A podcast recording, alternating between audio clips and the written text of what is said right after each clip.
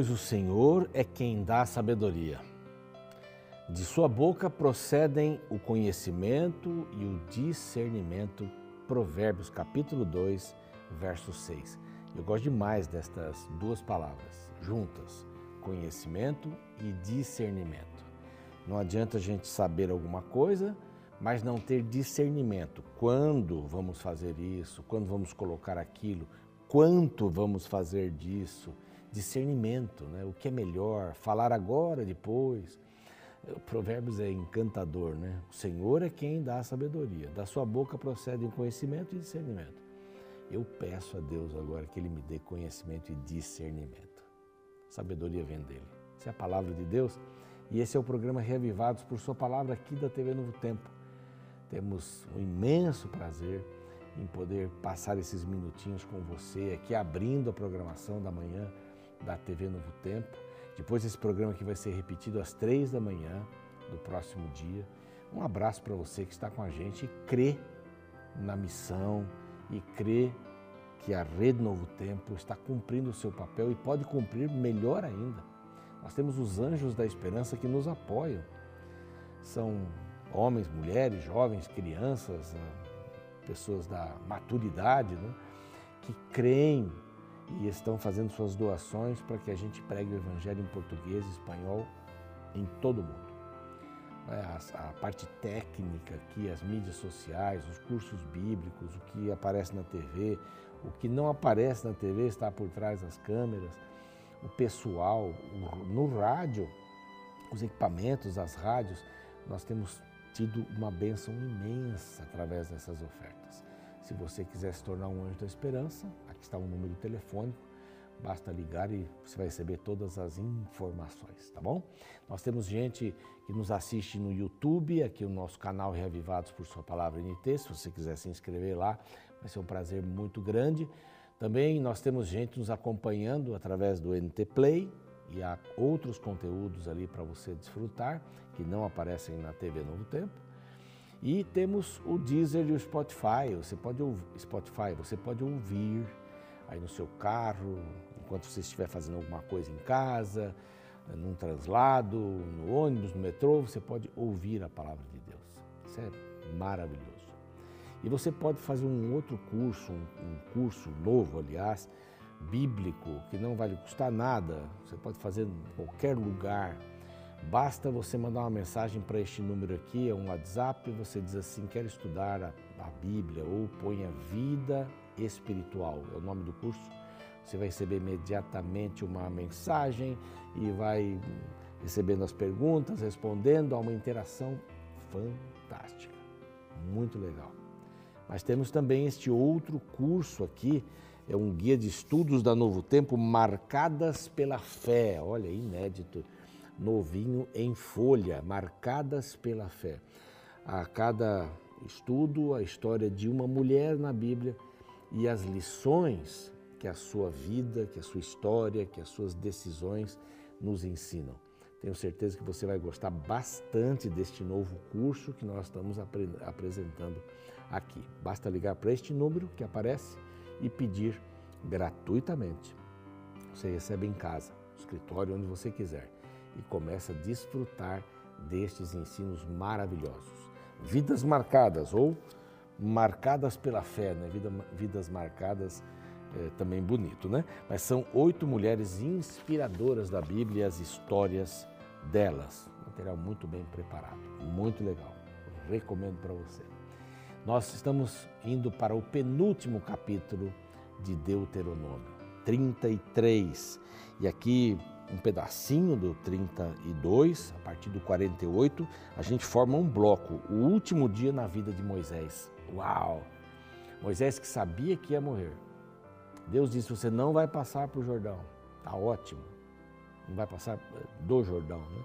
Para o lado oeste. Está ótimo aqui. O que você fez? houve lá um erro no passado, está tudo bem, mas Deus tinha uma carta na manga, entre aspas, aqui. Moisés não tinha nem ideia do que iria acontecer. Isso vai, vai ser explicitado aí mais para frente, mas Deus tinha um plano muito lindo para Moisés. Último dia na vida de Moisés, daqui a alguns minutinhos, depois do intervalo, a gente volta já já.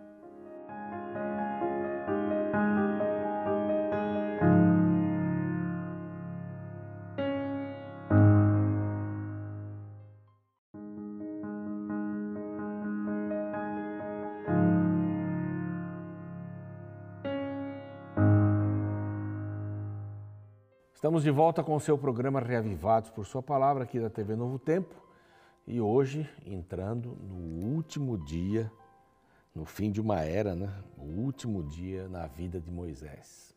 Ah, que coisa, hein?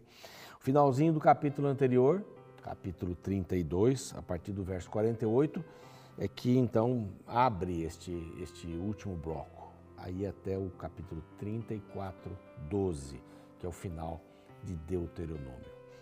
Muitos acham que o capítulo 34 foi escrito por Josué, né? que conta ali depois do final da vida de Moisés, então aquilo que aconteceu sucedeu depois, né? O 34. A gente vai falar amanhã sobre ele. Mas aqui algumas perguntas, né? O último dia da vida de Moisés, naquele mesmo dia falou o Senhor a Moisés: sobe a este monte de Abarim, ao monte Nebo. Sobe aí o monte Nebo. Vamos lá que está na terra de Moabe, de fronte a Jericó, e aí vem a localização. E morrerás, morrerás no monte. Olha que coisa, hein? Sabendo o seu último dia, ao qual terás subido e te recolherás a teu povo, como Arão, teu irmão, morreu no monte Or e se recolheu ao seu povo. O último dia. Como é que você encara a morte, né? É uma pergunta, né? a gente não nem sempre a gente para para pensar. É, o sábio Salomão, lá em Eclesiastes, diz assim: é melhor ir na casa onde tem funeral do que ir na casa onde tem festa ou uma festa. Estranho, né? Por que, é melhor ir na casa onde tem funeral? Não é melhor ir na casa onde tem festa? Ele explica. Na casa onde tem festa, você não pensa na vida. Mas na casa onde tem funeral, você pensa na vida. E é um momento apropriado para pensar na vida. Eu faço muitos funerais, já fiz muitos funerais, né? E eu sempre digo assim: nós não perdemos essa pessoa, nós a ganhamos por 30, 70, 40, sei lá, 80, 90 anos. Estivemos com ela, vamos lembrar das coisas boas. Agora vamos fazer uma análise da nossa vida, se nós estivéssemos aí. Qual o legado que nós deixamos? Eu sempre puxo essa questão: qual é o legado que essa pessoa deixou? Em alguns, assim, mais íntimos, assim, que eu conheço e tal, eu peço para as pessoas dizerem uma palavra, um adjetivo que definiria ali a pessoa que está morta. E a gente ouve muitas coisas legais. Amizade, né? é, companheirismo, alegre, tem sempre. É isso que a gente tem que guardar das pessoas que, que descansam. É essa imagem. Alguém escreveu na sua lápide assim: Eu não estou aqui. Depois fez uma crônica, antes, né? Fez uma crônica, eu esqueci quem foi o autor disso aqui. Mas eu posso colocar, eu posso colocar isso é, no, depois aí no, no YouTube, o dia que apareceu o programa. Mas ele fez uma crônica dizendo assim: se eu estiver no coração das pessoas, na lembrança das pessoas, eu não vou estar aqui. É lógico que ele, essa era uma, uma ilustração, né? Ele estava ali, o corpo estava ali, o fôlego voltou para Deus, mas se a gente se lembrasse dele, ele estaria vivo no coração da gente. Não é assim que é legal? Pessoas que não morrem não viram uma estrelinha lá no céu, não vão para o inferno, vão para o céu, ficam lá tocando harpa, não. Vão esperar a volta de Jesus, ele vai acordar com alarido, voz de arcanjo. Os que morreram em Cristo ressuscitam primeiro. Quer dizer, Paulo fala bem isso lá na, nos, nas suas cartas. Então, é, como é que você encara a morte? Como é que você encara a morte? Alguns podem dizer assim, não, é um estágio para uma vida melhor ou é, é, um estágio porque a gente vai voltar aqui nesta terra para corrigir os erros de uma outra forma. Você pode ser um grilo na próxima, for na próxima forma de vida, um cão, um, sei lá, um elefante, alguma coisa. Você vai evoluindo. A Bíblia não fala que a gente morre e evolui e volta, morre, evolui e volta, ou morre vai evoluindo até estar num lugar aí que é a gente vira quase como um semideus, né? uma imortalidade incondicional. Não existe na Bíblia uma imortalidade incondicional. O que existe na Bíblia é uma, uma imortalidade condicional. Imortalidade condicional. Por quê? A vida do Senhor não é minha, nem na eternidade. Eu posso passar a eternidade toda, mas a vida é do Senhor. Ele me deu o fôlego da vida. Ele me criou. Bem diferente. Mas a gente deveria encarar a morte como esse descanso que o próprio Jesus diz, né? Lázaro dorme. Ah, então se está dormindo, vamos despertá-lo. Não, ele morreu. É o descanso da morte. E aí o salmista diz assim: não tem nada que funcione lá. O sábio Salomão diz assim: não tem obra, não tem amor, não tem nada. Na sepultura para onde você vai, cessa tudo. Você não tem participação em nada que acontece. Está dormindo. Então, a, a palavra seria assim: como é que eu vou me preparar para morrer em paz? Eu já acompanhei pessoas no leito que morreram ali na minha presença. E confesso que eu já vi algumas pessoas morrerem em paz, nas mãos do Senhor. E algumas pessoas morrerem angustiadíssimas, porque não se renderam. Então a gente tem que trabalhar com a vida, né? É o que a gente tem. A gente tem que trabalhar com as decisões. E aí eu faço uma outra, outra pergunta antes de, de entrar aqui exatamente no texto. Quais teriam sido ou quais seriam as suas últimas palavras? Quais seriam as suas últimas palavras? Quais seriam? A Moisés diz coisas aqui impressionantes e abençoa todo Israel, tribo por tribo. A primeira coisa que Moisés faz aqui é dar glória a Deus. Primeira coisa, as últimas palavras, glória a Deus. Glória a Deus. E ele termina aqui no verso 29, falando da alegria, né? Israel habitará seguro. Deus vai cuidar de Israel. Verso 29 diz assim: Feliz és tu, ó Israel, quem é como tu, povo salvo pelo Senhor. E ele é um, um dos que foram salvos pelo Senhor escudo que te socorre, espada que te dá alteza, assim os teus inimigos te serão sujeitos e tu pisarás nos seus altos. Então, as últimas palavras de Moisés diz assim: Feliz tu, ó Israel, porque porque você tem a Deus. Eu sou feliz, em outras palavras, ele está dizendo, porque eu tenho a Deus. Ele começa essas últimas palavras, né? Essa bênção de Moisés, como alguns colocam aqui o título, começa dizendo sobre a glória do Senhor. E termina falando para Israel: vocês são muito felizes, porque o Senhor é Deus. Então eu também sou feliz. As palavras não foram de angústia, de desespero, mas foram de alegria. Morrer dessa forma. Né? Moisés tinha muita vitalidade. Vamos ver no próximo capítulo alguma coisa que fala sobre isso.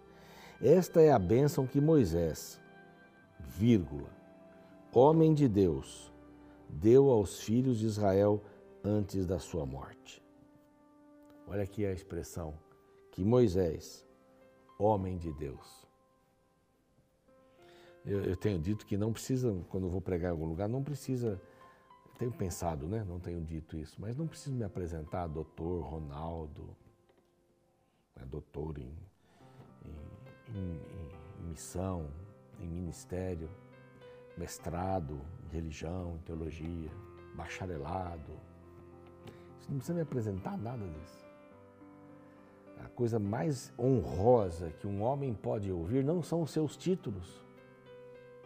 A coisa mais honrosa que um homem pode ouvir, um homem, uma mulher, um jovem, um adulto aí, é homem de Deus. Aqui está uma mulher de Deus.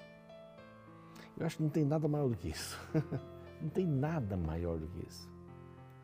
Você pode ser iletrado, mas esta, esse título, não é um título, essa visão que você passou por ser amigo, amiga de Deus, é tudo de bom. Aí está um jovem de Deus, um idoso de Deus, um homem de Deus. Ponto. É o que todos nós deveríamos desejar. Disse, pois, o Senhor veio do Sinai, lhes alvoreceu do Seir, resplandeceu no Monte Parã. Ele vai fazendo essa comparação. E veio as miríades dos seus santos, à sua direita havia para eles o fogo da lei. Na verdade, ama, amas os povos, todos os teus santos estão na tua mão. Ele está honrando a Deus aqui, glorificando a Deus. O verso 5 diz assim: E o Senhor se tornou rei ao seu povo amado, quando se congregaram os cabeças do povo, como as tribos de Israel. O Senhor se tornou rei. Ele é o rei. Aqui vem a glória de Deus estampada. Né? Fala alguma coisa sobre o seu amor. E agora ele vem abençoando essa segunda parte agora. Ele vai falar sobre as bênçãos de Deus para as tribos. As bênçãos, vai aqui do, do verso 6 até o 25. As bênçãos de Deus para as tribos. Primeiro a ser mencionado é Rubem, mas ele perdeu a sua, o seu direito à primogenitura e ele foi, esse direito foi dado a José. José não é o primeiro filho, mas é o primeiro filho da mulher amada, né? Mas o direito de primogenitura foi tirado dele não porque José era filho da mulher amada, não. É porque ele, aqui, Rubem, deitou-se com a mulher do seu pai. Viva Rubem, não morra, e não sejam poucos os seus homens. De Rubem, a palavra que eu tiraria aqui é crescimento. Isto é o que disse de Judá: Ouve, ó Senhor, a voz de Judá, e introduze-o no seu povo com as tuas mãos peleja, e se tua ajuda contra os teus inimigos. Aqui eu tiraria dependência de Deus. Judá é a tribo real, né? Nasceria o rei. Levi, tu és o teu, eh, dá, ó Deus, o teu tumim, o teu urim para o homem, teu, fide, teu fidedigno Aqui a palavra para Levi seria fidedigno. Fidedigno. Tem várias coisas aqui que são mencionadas sobre, sobre Levi.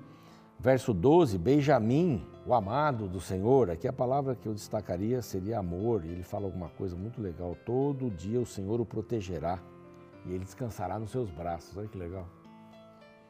Verso seguinte, José, que herdou a primogenitura, que seria de Ruben, Aqui fala bastante coisa dele. Bendita do Senhor seja a sua terra, como o que é mais excelente dos céus, o orvalho das profundezas com o que é mais excelente daqui, daquilo que o sol amadureceu e daquilo que as messes produziram com o que é mais excelente. Então, a palavra de José é excelência. José foi excelente como escravo, José foi excelente como prisioneiro, José foi excelente como vice-faraó, vizir, como filho, como pai. Aí fala de Efraim. Efraim eram numerosos, tais milhares, né? Efraim, tanto ele como Manassés. De Zebulon, Zebulon e Sacar são comparados como mar e terra, né? Zebulon, a gente tira aqui a palavra da sua amplidão, as suas saídas marítimas. De Sacar, a sua visão, sua visão. De Gade, aqui diz que despedaça o braço, o alto da cabeça, provê o melhor parte e etc. É estratégia. Dan, uma tribo não muito madura, né? ele, ele chama de leãozinho ou leão jovem. Naftali, uma tribo abençoada, e diz ele é cheio de bênção do Senhor. Aser, então de paz com os teus dias durarão, durará a tua paz. Cada um ali uma coisinha pontuada, né? Depois ele fala sobre a felicidade do povo de Deus. Mesmo debaixo dessas circunstâncias, desta previsão do povo depois da morte de Moisés, se prostituir com outros deuses e tudo mais, ele diz assim: não há outro outro amado semelhante a Deus que cavalga sobre os céus para a tua ajuda e com a a sua alteza sobre as nuvens. O Deus eterno é a tua habitação e por baixo de ti. O Deus eterno está com você. Ele estende o braço eterno, ele expulsou o inimigo e disse: destrói ou destruiu. Ele destrói. Israel, pois, habitará seguro, a fonte de Jacó habitará a sós numa terra de cereal, de vinho, e os céus destilarão orvalho. orvalho era muito importante nessa terra, né? E aí vem as últimas palavras de Moisés. Depois de abençoar o povo, mostrar a felicidade que Deus teria para, para com o seu povo, ele diz: Feliz és tu, ó Israel, quem és como tu? Povo salvo pelo Senhor. É, palavras positivas, palavras de ânimo para cada tribo, louvando o nome de Deus, destacando alguma coisa importante que eles deveriam, o positivo, destacar o positivo, não o negativo aqui, ele estava destacando o positivo de cada tribo. Sigam em frente, tenham visão, estratégia, sejam abençoados, uh, sejam numerosos, tenham paz. É isso que a gente quer também para todos nós. Essas foram as últimas palavras de Moisés. Amanhã a gente termina, capítulo 34, são 12 versos, mas tem muita lição pela frente aqui, muitas lições. O programa segue, eu fico por aqui, mas antes vamos fazer uma oração. Pai querido, que a tua bênção esteja sobre nós, estas bênçãos que Moisés é, mencionou sobre cada um dos, do, das tribos, ou cada uma das tribos, estejam sobre nós também nós queremos ter paz, nós queremos ser abençoados e sermos uma bênção. Nós queremos passar por esse eh, mundo aqui e espalharmos o perfume da tua graça. Em nome de Jesus. Amém. Então, até amanhã com o último capítulo. Um abraço. Conta-se uma história que certa manhã, uma mulher saiu de casa e viu três homens com longas barbas brancas sentados em frente ao quintal dela. Preocupada com eles, ela se aproximou e perguntou se eles gostariam de entrar para tomar café da manhã com a família dela. Não podemos entrar juntos, responderam. Por que isto? Ela quis saber. Um dos velhos explicou-lhe. O meu amigo do lado esquerdo é o sucesso e o do lado direito é a fartura. E eu sou o amor. Já que você nos convidou, quem de nós entrar em sua casa, levamos nossa bênção. E completou: Agora vai e discuta com sua família qual de nós você quer em sua casa. A mulher entrou e falou ao marido o que foi dito. Ele ficou eufórico com a proposta e rapidamente disse: Que bom! Neste caso, vamos convidar a fartura, e assim não faltará nada em nossa casa. O filho discordou: Pai, por que não convidamos o sucesso? Assim nossa família será admirada. A mãe reflexiva discordou de ambos e apresentou sua sugestão. Não seria melhor convidar o amor? Assim viveríamos mais felizes. Depois de um período de silêncio, todos aceitaram a sugestão dela. A mulher saiu e perguntou aos três homens: Qual de vocês é o amor? Por favor, entre e seja nosso convidado. O amor levantou-se e seguiu em direção à casa. Os outros dois levantaram-se e seguiram-no. Surpresa, a senhora perguntou-lhe: Apenas convidei o amor, por que vocês entraram? Os velhos homens responderam juntos: se você convidasse a fartura ou o sucesso, os outros dois esperariam aqui fora. Mas se você convidar o amor, onde ele for, iremos com ele. Essa história nos lembra que o amor deve ser prioridade em nossa vida. Sem ele, as outras conquistas não fazem sentido. E justamente este é o destaque presente no capítulo 33 do livro de Deuteronômio. Nesta sessão, encontramos Moisés um pouco antes de sua morte pronunciando uma bênção de despedida sobre o povo de Israel. O costume de abençoar os filhos pouco antes de morrer é bem conhecido no Antigo Testamento. Desta forma, Moisés se coloca como um pai que dirige palavras de esperança para cada uma das tribos. Dentre as muitas bênçãos, me chama a atenção que foi dirigida à tribo de Benjamim. No verso 12 lemos: De Benjamim disse: O amado do Senhor habitará seguro com ele. Todo dia o Senhor o protegerá, e ele descansará nos seus braços. Este texto relaciona o amor de Deus com a segurança e proteção. Quem tem o amor do Criador já tem tudo o que precisa para ser feliz, como bem declarou o teólogo Agostinho de Hipona. Quem tem Deus tem tudo. Quem não tem Deus não tem nada. Aquele que tem Deus e tem tudo realmente não tem mais do que aquele que tem Deus e não tem nada.